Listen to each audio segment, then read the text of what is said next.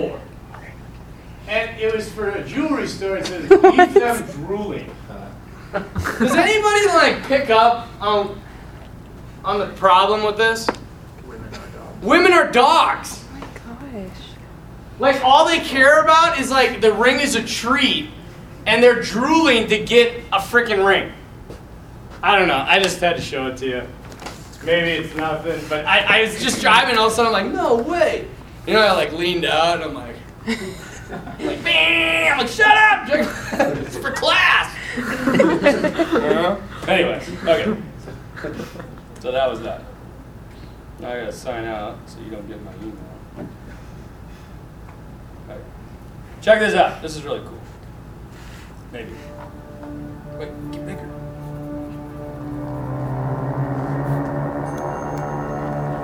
It's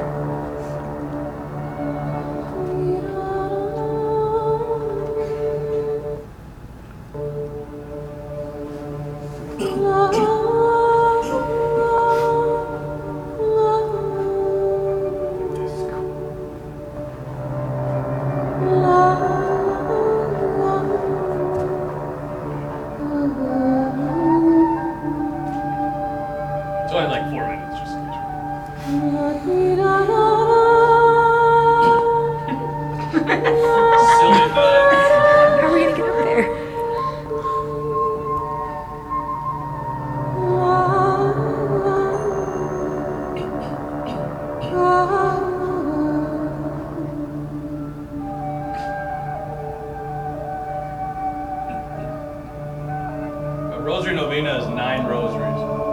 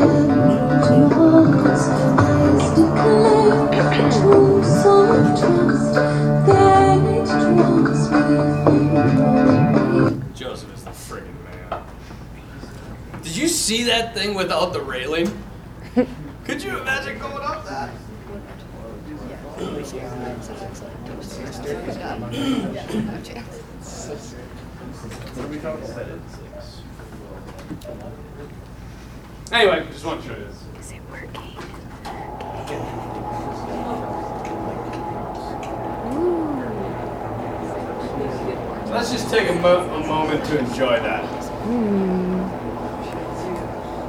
I'm freaking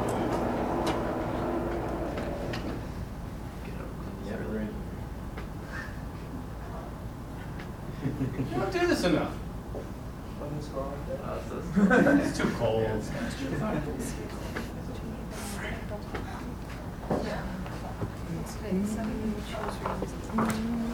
Teaching by the sunset. That's cool. All right. Oh, so the three. Uh, apparently, I never gave you the three steps to the rise of St. Okay, there the three. Uh, yeah, the three steps back. So I, I'm missing a page, um, so I'm gonna make them up. the, fir- the first one, I would say, is. Um,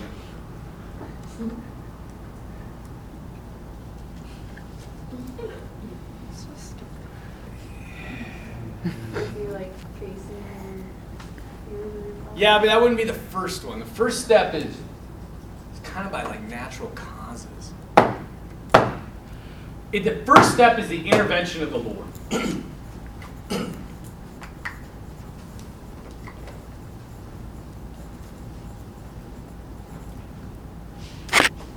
I better write these down for the test.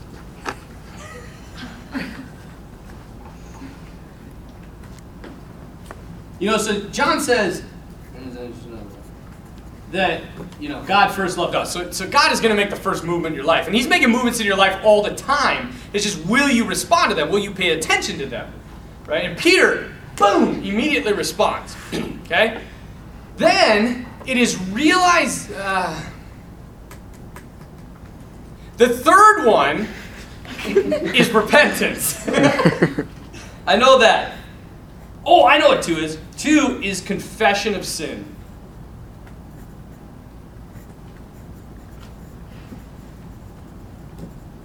And third is repentance. What do you think of that? I like it. I just made it up. All right, so St. Joseph. this is where we're gonna. You know, I just want to. First of all, I just want you to think a little bit about St. Joseph, and and again, you know, I think the book might, might probably did a really good job of of getting us to think differently about him. You know, he's so quiet. You know, and I think it's in that that silence is is the power of Joseph.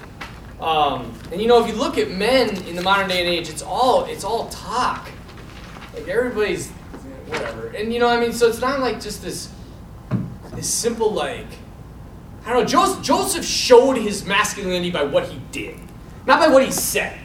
you know, men in the modern day and age, me included, we say a lot, but do we really do anything? You know, he did it. But I, you know, I just want you to think about his life.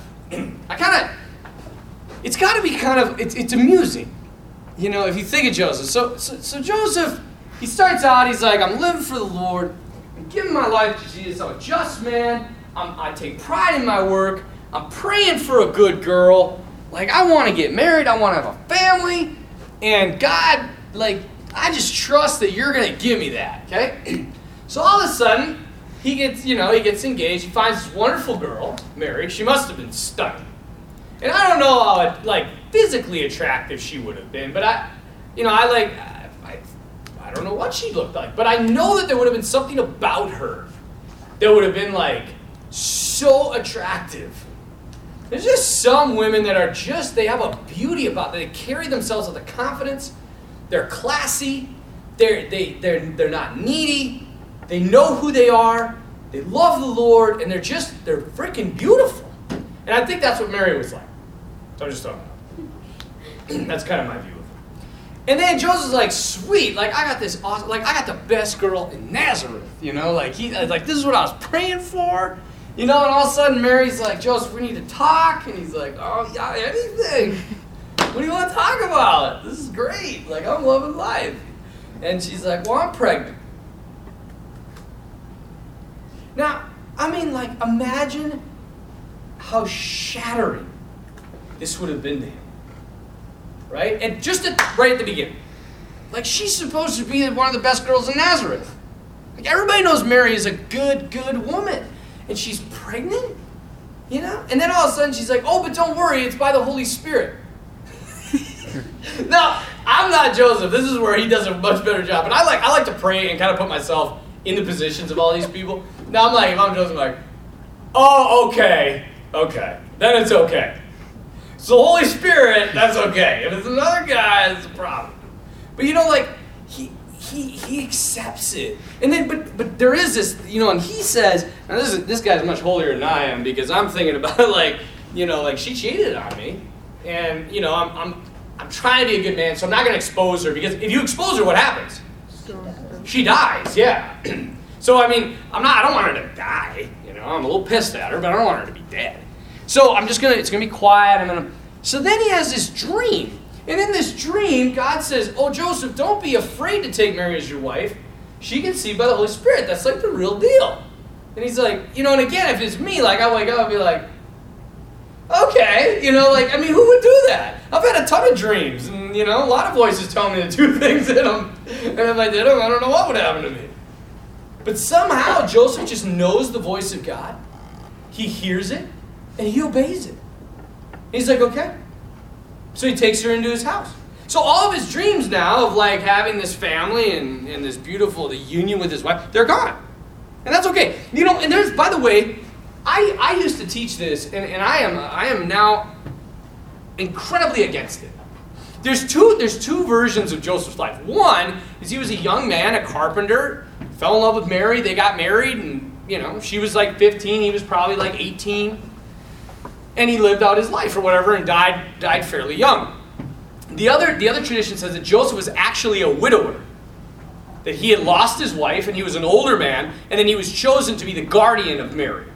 And I used to side with that more, and, I, and the reason I side with that more is because it would have been easier on an older man, you know, with the whole sexual aspect. but what that does is it takes away from the, the, the grandeur of Joseph. You know, think about an 18 year old kid who's trying to be faithful to his wife and knows he's never going to have sex with her, but knows how to love.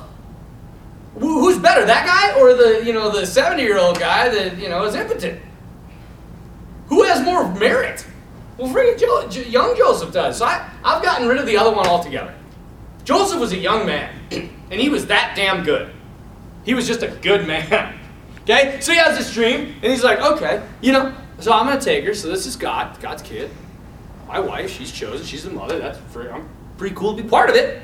You know, I'm pretty excited about that. A little weird, still a little struggle. Again, this is me, not Joseph. you know, and then all of a sudden it's like, well, Mary's gonna have her kid. We gotta go to we had to go to Bethlehem because for some reason a, a cen- census had to be called. You know, like in my prayer, I'd be like, really, Lord? Couldn't have delayed the census. I don't know, ten days. but this is what's incredible too.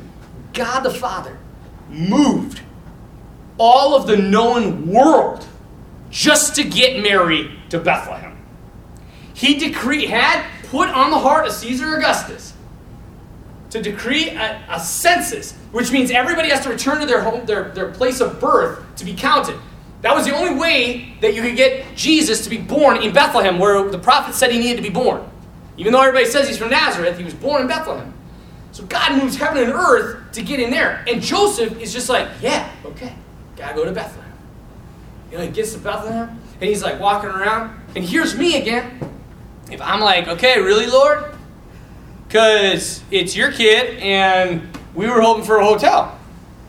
I don't think that's too much to ask if it's your kid and I'm supposed to watch over him. Can we get a hotel? No room. Okay, can you get us somewhere? Oh, cave, thanks. like this. Great. There's there's cow shit everywhere and it stinks and this is okay, so this is God. God doesn't want to be born in a palace, he wants to be born in a stable. Okay? All right, I'm still in. Right? But Joseph just Joseph's just with it. He just goes with it. Then after the birth of the kid, and again, this is me, not Joseph.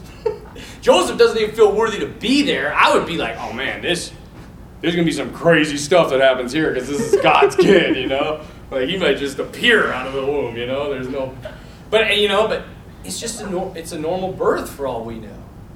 Nobody really knows. And you know, like if I'm holding the kid again, Joseph, like I said earlier, he's like, this is the bridge between the Old Testament and New Testament, the fulfillment of the patriarchs, the prophets. I'd be like, doesn't he friggin' dance or something? you know, this is supposed to be God. And I'm serious. I'm not trying to be disrespectful. I'm just telling you my weak-minded, pathetic faith. But I would have been like, seriously, does he talk? Can he sing? Float?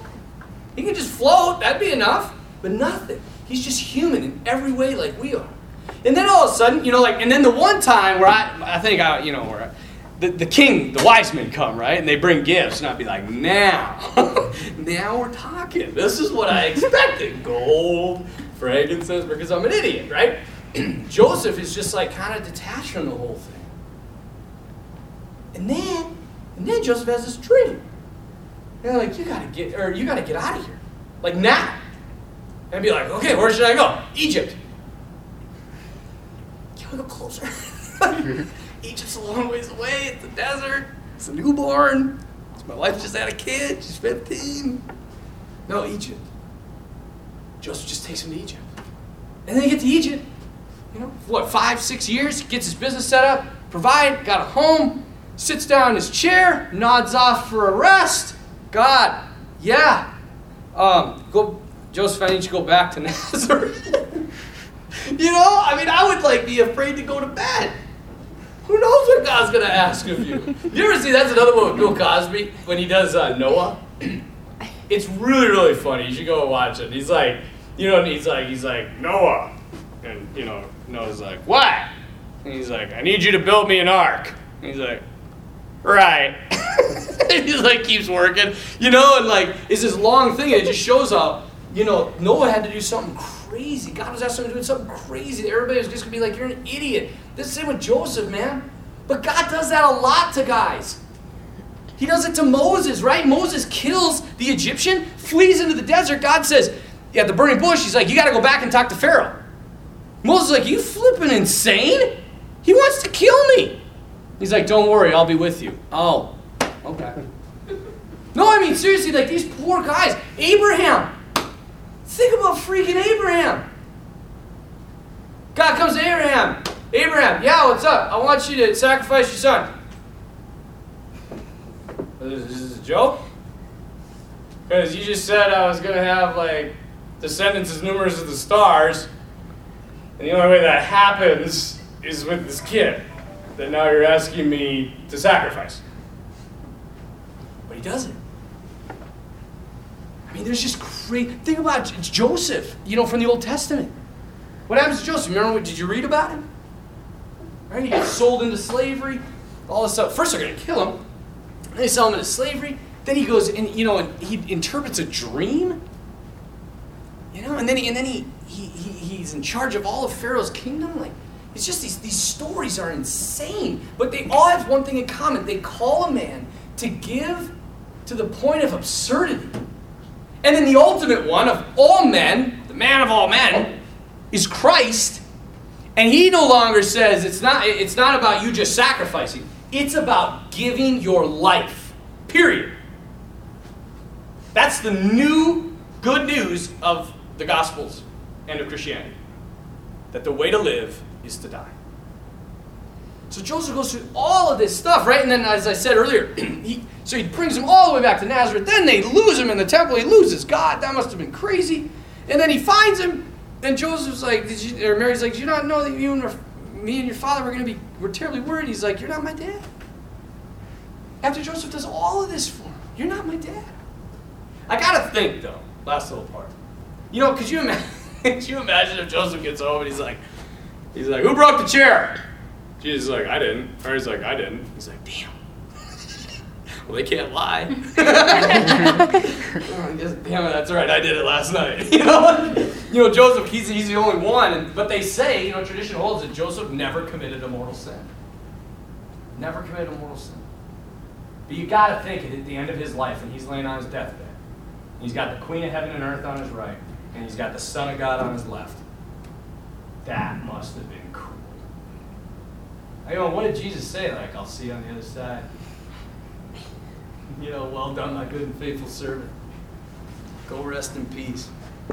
You know, he just gives and gives and gives to like the point of absurdity. Okay? so Saint Joseph, I just want you to put down, is the model of masculinity. His masculinity can be seen, I think, uh, under it can be summarized in four titles: fatherhood, chaste lover.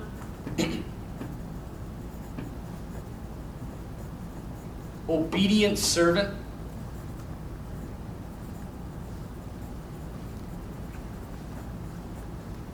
And strong leader. Fatherhood, chaste lover, obedient servant, and strong leader. there are two major, number one is fatherhood. There are two major elements, I think, to fatherhood. One, protector. We'll do. We'll just do them so you can have your notes properly. So the first one's protector. What you put under that? Spiritual and material. The man is called to be the protector of the family, of his wife, of women, children. He is to protect them spiritually and materially. Okay, so how did he do this? I, again, when, when I say how do you protect them materially? How does a father protect his kids, his wife? His, how does he protect them materially? The house. Yeah, I mean, sure. I mean, that would be just more of a provider, right? How do you protect them in a material sense?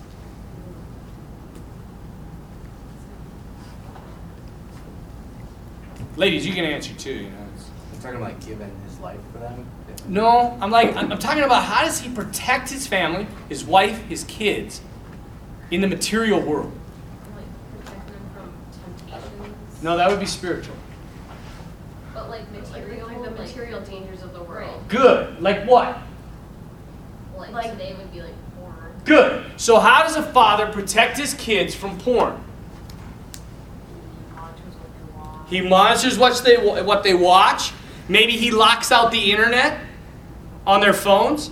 Maybe he puts a filter on the computer. Maybe he says the only time kids that you can use a computer is when mom or dad is in the room with you. Like like that's the type of, of material protecting I'm talking about. What are some other examples? Violent video games. Huh? Violent video games. How about video games, period? I mean, video games are a killer for men right I wouldn't even say men, for boys right now. They're a killer. Violent ones especially. I mean, I remember the first time that did they still make the game Grand Theft Auto? The first time I played that, like something, it was in college, and first of all, you could kill a cop. I was amazed at that. You could also uh, have sex with a prostitute and then kill her afterwards. Like, I mean, it was insane. And I'm like, this is this game is crazy. Like, what happened to Donkey Kong? Seriously. So yeah, I mean, like video games, violence in video games. You know, and how does how does a father do that? How does a father protect material in the area of video games? What's he do? Yeah, it doesn't give him the damn game. I don't know if I ever told you this story about one of my favorite stories about this was um, it's just a beautiful understanding of father being a protector. It was uh, Jerome Richter, you know, he works out here. His son Adam was at a wrestling match. Did I tell you this story about the video games? So his son, they, they gave away a Wii at this game, and, and everybody he got, you know, he took he took his dollar from his piggy bank and bought a ticket. He ends up winning. there were like 300 people at this wrestling match, and uh, he ends up winning the Wii. And like, he is so jacked because he got all whenever he went to his grandparents, he always they had a Wii and he always played there, and he just loved it. So they get home and, and he's like, Dad, check it out, I got a Wii. And Jerry's like, Wow, that's awesome, Adam. Like, I'm, I'm so proud of you. Like, that's great. And he's, he goes to open. He's like, Are you sure you want to open that? He's like, What do you mean? He's like, well, you know, I mean, that video game system costs quite a bit. He's like, we could return it. And then we can take that money and invest it in the bank. Couple years, you could buy yourself a rifle.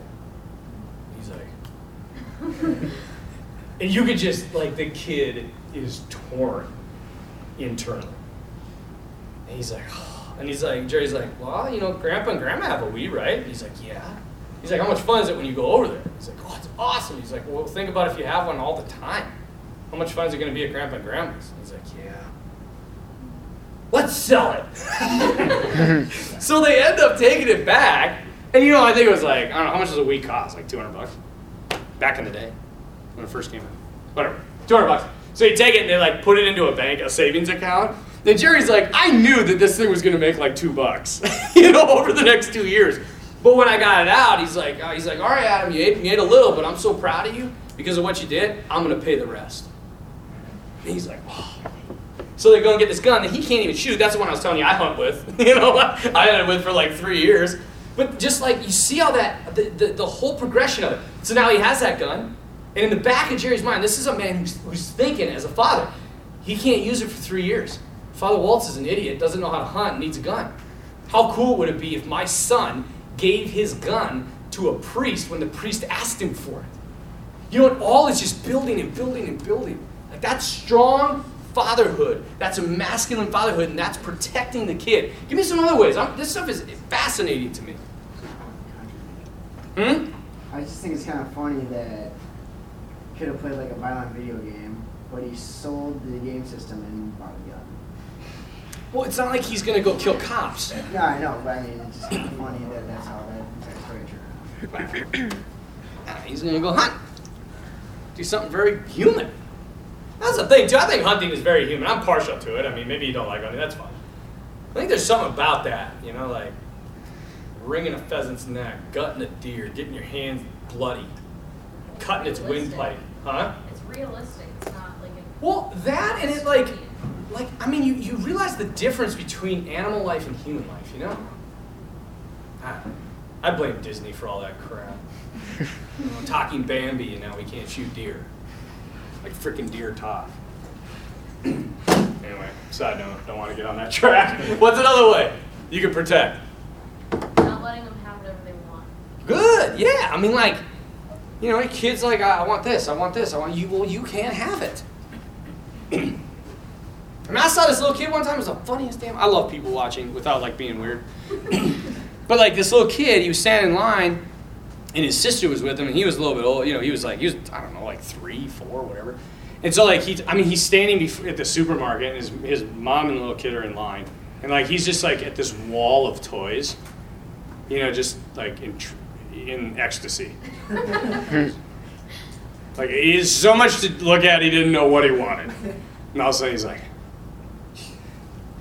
and he goes up to his wife, he's like, Can I have this? She's like, No, put it back. He's puts it back, and he's like, Can I have it? No, put it back. Puts it back. Can I have this? No! And don't ask me again. So he like throws it down, you know? And then the little son of a buck, he goes, his sister's like over at the, you know, like the candy spot. And he like grabs her and like pulls her over. And then he picks up the one, he's like, Can she have this?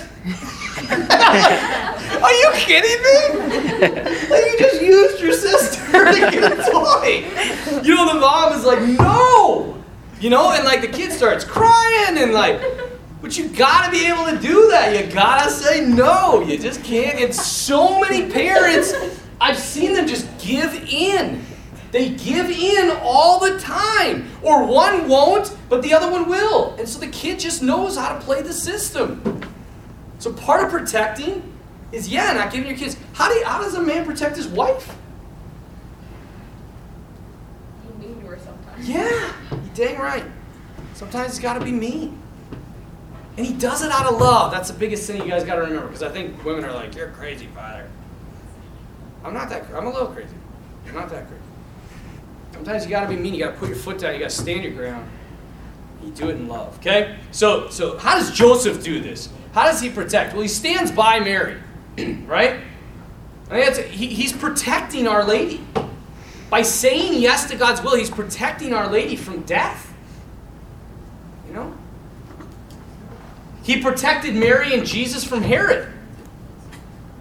Yeah, I'll get to that. This is material.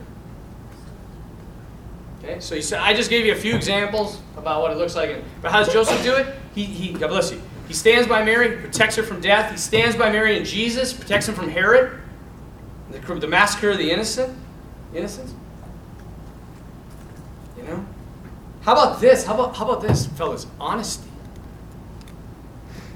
Honesty. You got to be honest to to your kids.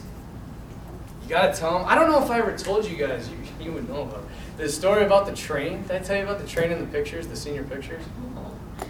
So, when yeah, she was on the trip. It was just uh, Bishop Ryan. The, the the girls from Bishop Ryan went on this trip, and they had they had all these pictures, and they were looking through them on. And the train's like a twelve hour train ride, right? And so like I walk by and they're like looking on their laptops like, ah, that's cute. Ah, that one's cute. That's cute. Ah, that one's so cute too. You know, like, and I'm just like, shut. I, was, I came up and I looked at the one they had up and I'm like, that's a terrible picture. And like this girl, damn near, she did. She did start crying, like teared up, and she was like, that was the picture I was gonna use for my invite, for like her, her open house for senior year. She did use it. Yeah, she did. But I was like, I- don't care. It's a stupid picture. It's it doesn't. It's not you. You know. It's just like, I mean, it, it was it was beautiful, but it was so unrealistic. I mean, she had like a crown of flowers on, standing underneath the tree in a white dress. You know, I'm, I'm a princess. you know. And then like, and I was, and she's like, well, what about this one? I'm like, well, that's stupid too, because she was like laying in this lake in a dress. I'm like, who does that? Nobody does that. Why are you taking pictures like that? Another one was like coming up out of the water splashing. I'm like, that is, these are stupid pictures.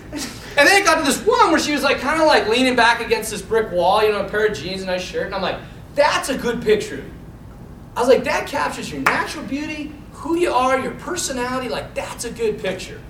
And she's like, finally, you know, like, it, and I'm like, whatever. I'm just trying to be honest. So I'm like, so I go and sit down. All of a sudden, this other girl's like, hey, father, can, will you look at my pictures? And I'm like, whoa, like this is a trap. no, she's like, no, seriously, I want you to look at it. And I'm like, that one's terrible. That one's, you know, like, but I, I didn't do it to be mean. I was just like, I don't like these pictures. These are not good pictures. And one, one of the girls shaved off her hair to give it to like locks of love or whatever. Hands. Yeah. And I, and I was like, why are you bald? You know, she's, so that one I kind of felt like an idiot. But I was just trying to be truthful, right? And then at the, but the coolest part was this. This is what it hit home for me. I was not trying to be mean. I was just trying, I was like, I just wanted to have the best picture. I really did. and uh, so I sit down after going through, I don't know, two or three sets of pictures and getting berated and hated by women. and I'm sitting in my chair, and all of a sudden one of the girls is like, Father. I like turn around, I'm like, what? She's holding her laptop. She's like, the one on the left or the one on the right? And I'm like, really? And she's like, I know you'll tell me the truth. And I was like, holy. You And guys, the same one you called. That's what she was. Eh, right. Everything came together. It all made sense to me. The reason why guys, why, why marriages fail is because guys give up. They give up. They won't tell their wife the truth because they're sick of hearing the arguments and the fights. And they're like, okay, just do whatever the hell you want. Go. Shop. I don't care. Just freaking leave me alone. But what it was is I suffered through hurting these girls' feelings, not on purpose, but because I just wanted to be honest. And in the end, guess what happened? They gained respect for me because they knew I wouldn't lie. I would tell them the truth about the picture. I'm telling you, man, I, I- I'm, I'm convinced this honesty is huge, right? Anyway, next, so, so, so that's, that's the, the, the material sense of protecting. What about the spiritual sense of protecting? How does a father spiritually protect his children, spiritually protect his wife? Temptation. What does that mean? What does that mean? Um, trying to think how- Okay, keep thinking. Anybody else? He builds up their spiritual life, I guess, How? praying with them Good. Praying with them, bringing them to mass. taking them to mass. Confession. Confession, Adoration. adoration, sure. I mean, like all these things. But a man can't do that. He can't provide spiritually if he isn't doing it himself. You know, I'm always I'm always amazed that when people, and I think I told you this before in marriage prep, they like, do you go to mass? No, but when we have kids, we're going to because it's really important for them. It's not really important for you. So apparently, it's really important for children, but it's not important for grown-ups. You know, like you think that you're you're gonna miss mass all this time. As soon as you have kids, you're just gonna take them. That ain't gonna happen. We are creatures of habit. And you have got to build the habits now. You know, like you've got to learn how to pray with your kids. But and the way you would do that is by praying with your friends, praying with your your, your, your girlfriend, your boyfriend. And you're like, Father, that's weird. It doesn't have to be weird. I'm not saying like you have to like hold each other and, you know, make up sporadic prayers about how you want them to be in heaven with Jesus. You know, I mean, it- just go and pray a decade of the rosary together. In your intention before each one, Jesus, I want to be a good man. I want to treat my girlfriend with the utmost respect. Give me the courage to be the man you want me to be. And the woman says, Help me to be encouraging to him, to never be a temptation to him, to respect my body and to respect his. Our Father, who art in heaven, hallowed be thy name. Like, it doesn't have to be intense. Now, once you start doing that, it will grow. It will grow. Okay? What else? Give me any other examples you can think of spiritual protection?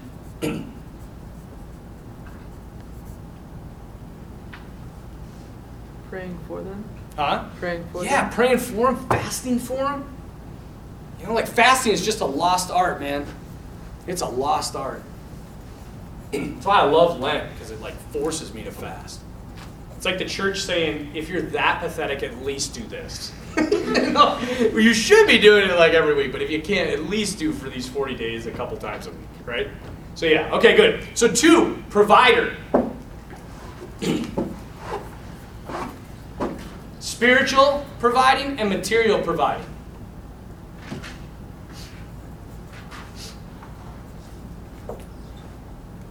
How, do you, how does a man do that? Give me some material providing. I mean, the obvious one.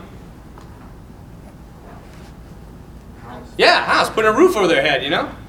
What else? Food. food, yes. Yes, food. He has to provide food. Education. Education. Who said that?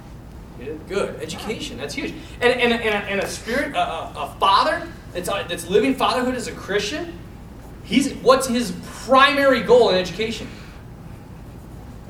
Is it faith based? Is it Christ based? That's really that should be really important for a father. And he should be willing, if he doesn't have enough money to send his kid to private education, it's a good private school that is Christ centered and faith based, he should be willing to give up something so that they can go there. You know what? I can't go fishing anymore, Bob.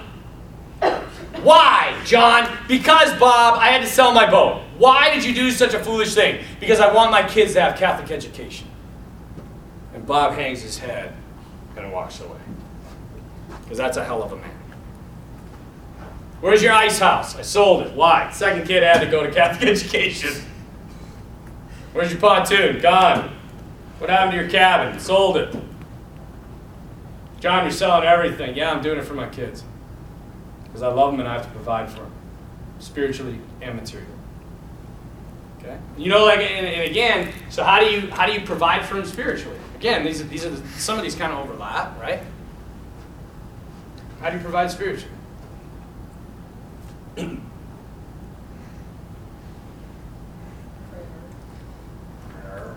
Giving them the materials, What's that? like giving them a Bible.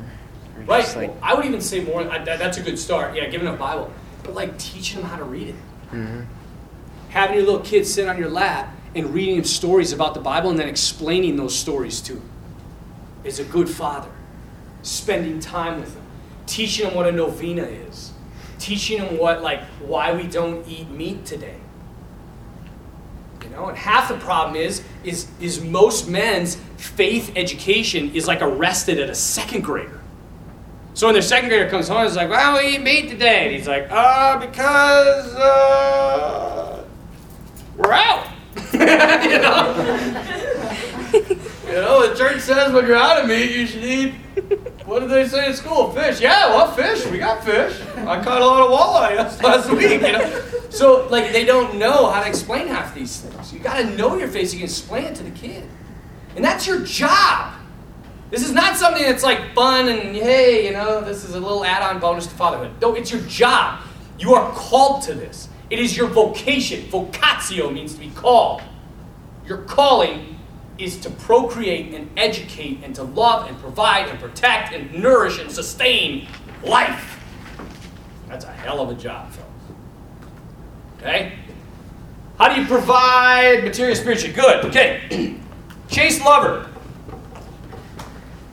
Again, too, in providing and protecting, Joseph especially demonstrates how to be a man who puts others' needs before his own, okay? And in this providing and protecting, it leads to chaste lover. This is this his life shows us that the full gift of self toward another, okay? The gift of self toward another does not have to be sexual to be profound. The full gift of self toward another does not have to be sexual to be profound. and quite honestly, you guys, I think I think that Joseph is is he's, he's so hidden all the time. I think he's our hidden saint to the homosexual community. I really do. Because you know the, the, the anthem is is that we deserve to, to love. We would say, look at Saint Joseph. He loved. Was he a lover? Was he a profound lover? Was he one of the greatest lovers to ever live? Yeah. Did he ever have sex? No. That should teach us something. He's the chaste lover. Okay? And then I'll put this down too. Both Mary and Joseph follow God before each other. and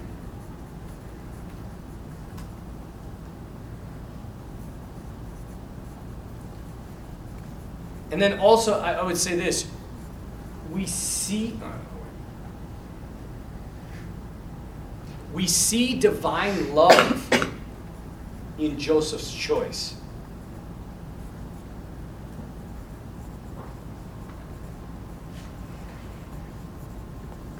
Bullet underneath there.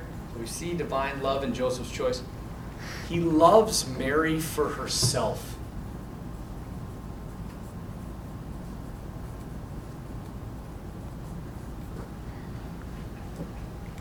And that God's will is fulfilled in her. That's all Joseph cares about. Is loving Mary for herself and that God fulfills his will in her.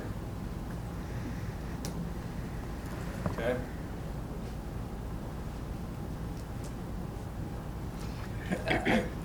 Chastity is a virtue, you guys. It helps a person to have self mastery, to control one's desires, one's impulses. That way you can freely give of yourself to another. There's no strings attached in the chaste lover. They're not expecting anything from you. They're just loving you for you. And there's this beautiful line. Uh, well, it's not beautiful, it's kind of crazy, but you might want to write this down.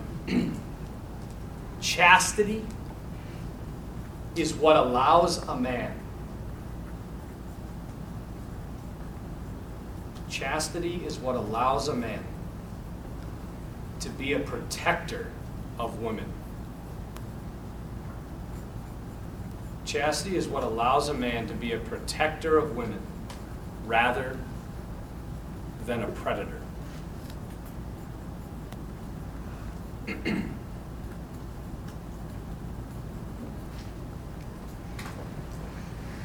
okay? Next, three, model of obedience. Obedient servant. Again, I think underneath here you can just you can just put down Joseph's dreams. Because I mean the guy was so dang obedient.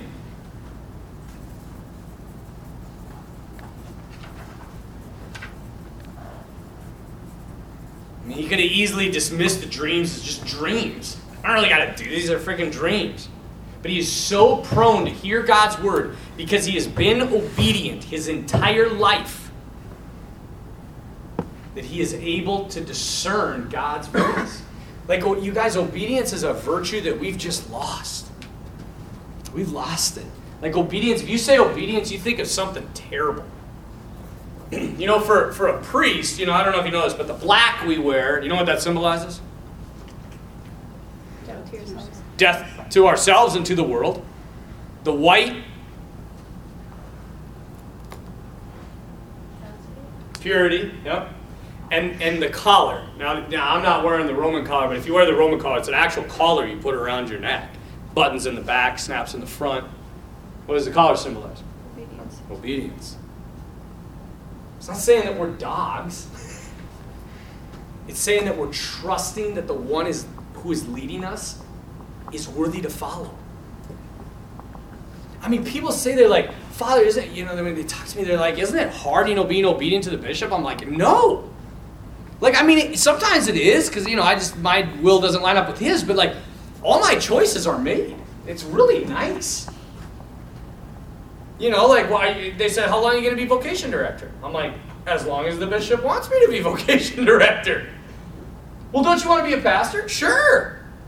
Don't you want to quit traveling and just be stationary and being a parent? Yeah, I really do. But because I believe God speaks through the bishop, that I, even though I don't like this sometimes, I do it because this is what God wants me to do. But we, we see like obedience is this huge chain that like takes away our pleasure and our fun and freaking everything. Obedience is a huge, huge gift, you guys, okay? All right, and then fourth, St. Joseph the worker. All right, what did I call the fourth one? Strong leader, yeah. And he leads through work. Work and his leadership coincide. And I think it's really important that St. Joseph teaches us in, in regards to work specifically. Some of you mentioned this when we were going around the room talking. Like, you know, how, how he poured himself into work. Right? You can put this down. St. Joseph teaches us to not only see the, the material aspect of work, he teaches us to not only see the material aspect of work,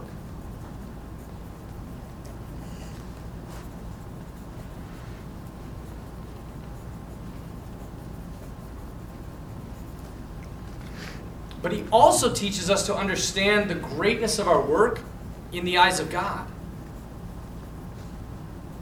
but he also teaches us to understand the greatness of our work in the eyes of God. and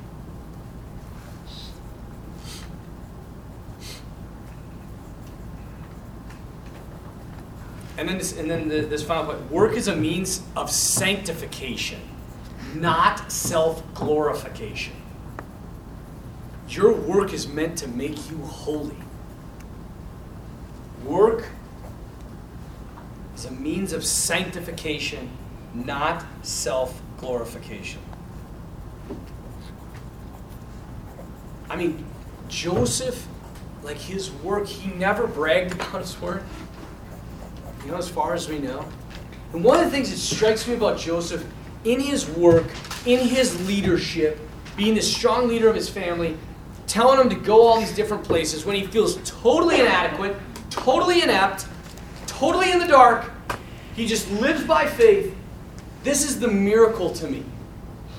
Joseph never saw not even one miracle of Jesus. We know that because he's dead by the time by the time Jesus starts his public ministry. He never saw one miracle.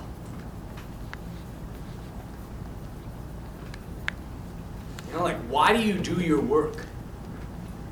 I'll tell you why I do my work. You know, sometimes, and I'll be honest, sometimes my ego gets in the way and there is some self glorification, I'm not going to lie. But, like, the, the, the base of why I became a priest and why I do this work is for I want to be holy and I want other people to be holy. And there is so much of the priesthood and I'm not, this isn't me on my soapbox, there's so much of the priesthood that is unnoticed. There's so much that people, you guys have no freaking clue what we go through. And you know what? I bet a father would say the same thing. A good father would say the same thing to me.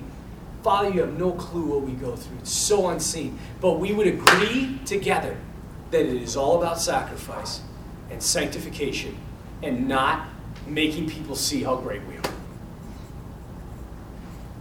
And that's why, you guys, the sooner we learn this, the better your marriages will be. Because everybody in the modern day and age is about me and my self glorification, and I gotta be so important and so popular and so amazing. And then when you get married, that's your that's your habitual behavior. And then when you get married, what are you just supposed to flip a switch and become this humble servant that is never noticed? No, this is why you hear like you know you hear this all the time in marriage counseling. The woman's like, he never appreciates anything I do. You know, and he's like, she just nags and nags and nags. I'm like, you guys have no clue what love is. None. Is it hard? Yeah. Does it suck? Yeah. Is it worth it? Absolutely. And the sooner you start living it, the more beautiful your, your lives further on will be. You know, and I think God, in His wisdom, this is why He made kids come out as babies not as like teenagers. He made them come out as babies because what do you have to decide once you have a baby? My life is over. My life is over. And that's why you hear people and they're like, we have two kids. And I'm like, oh, that is awesome. You guys keep going. They're like, no, we're done. And I'm like, you selfish bastards.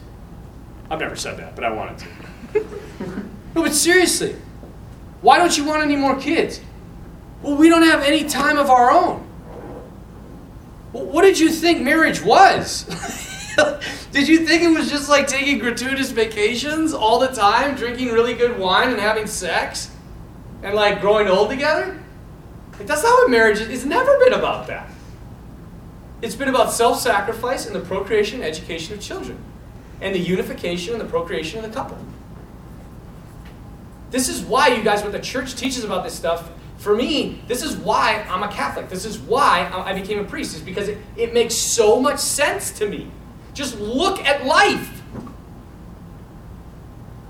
It all falls into place. The lie, you know, I was on this, I was on this retreat once. I can't remember if I told you this or not. It's called, it was an Ignatius silent retreat. It's an eight-day silent, or a 30-day silent retreat. One of the points, you, uh, you, you, it's called the two standards. You meditate on the two standards: the standard of the devil the standard of Christ.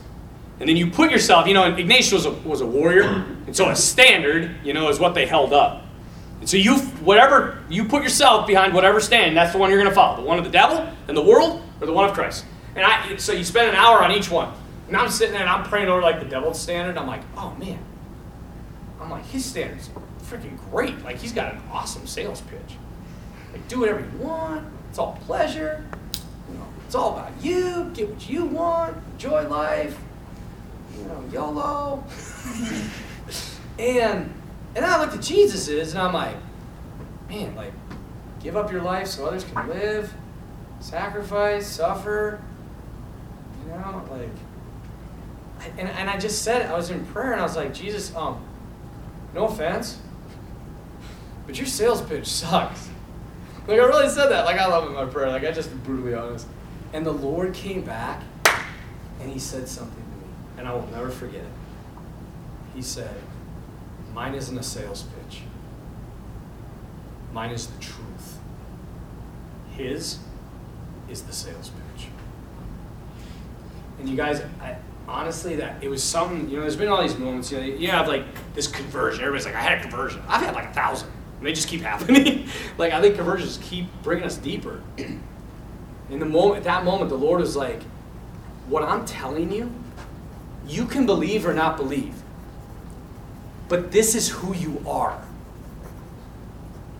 And when I tell you what marriage is, I'm not trying to sell you something.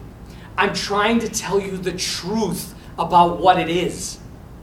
His pitch, he's trying to sell you something. He's trying to get you to buy into something that's not true.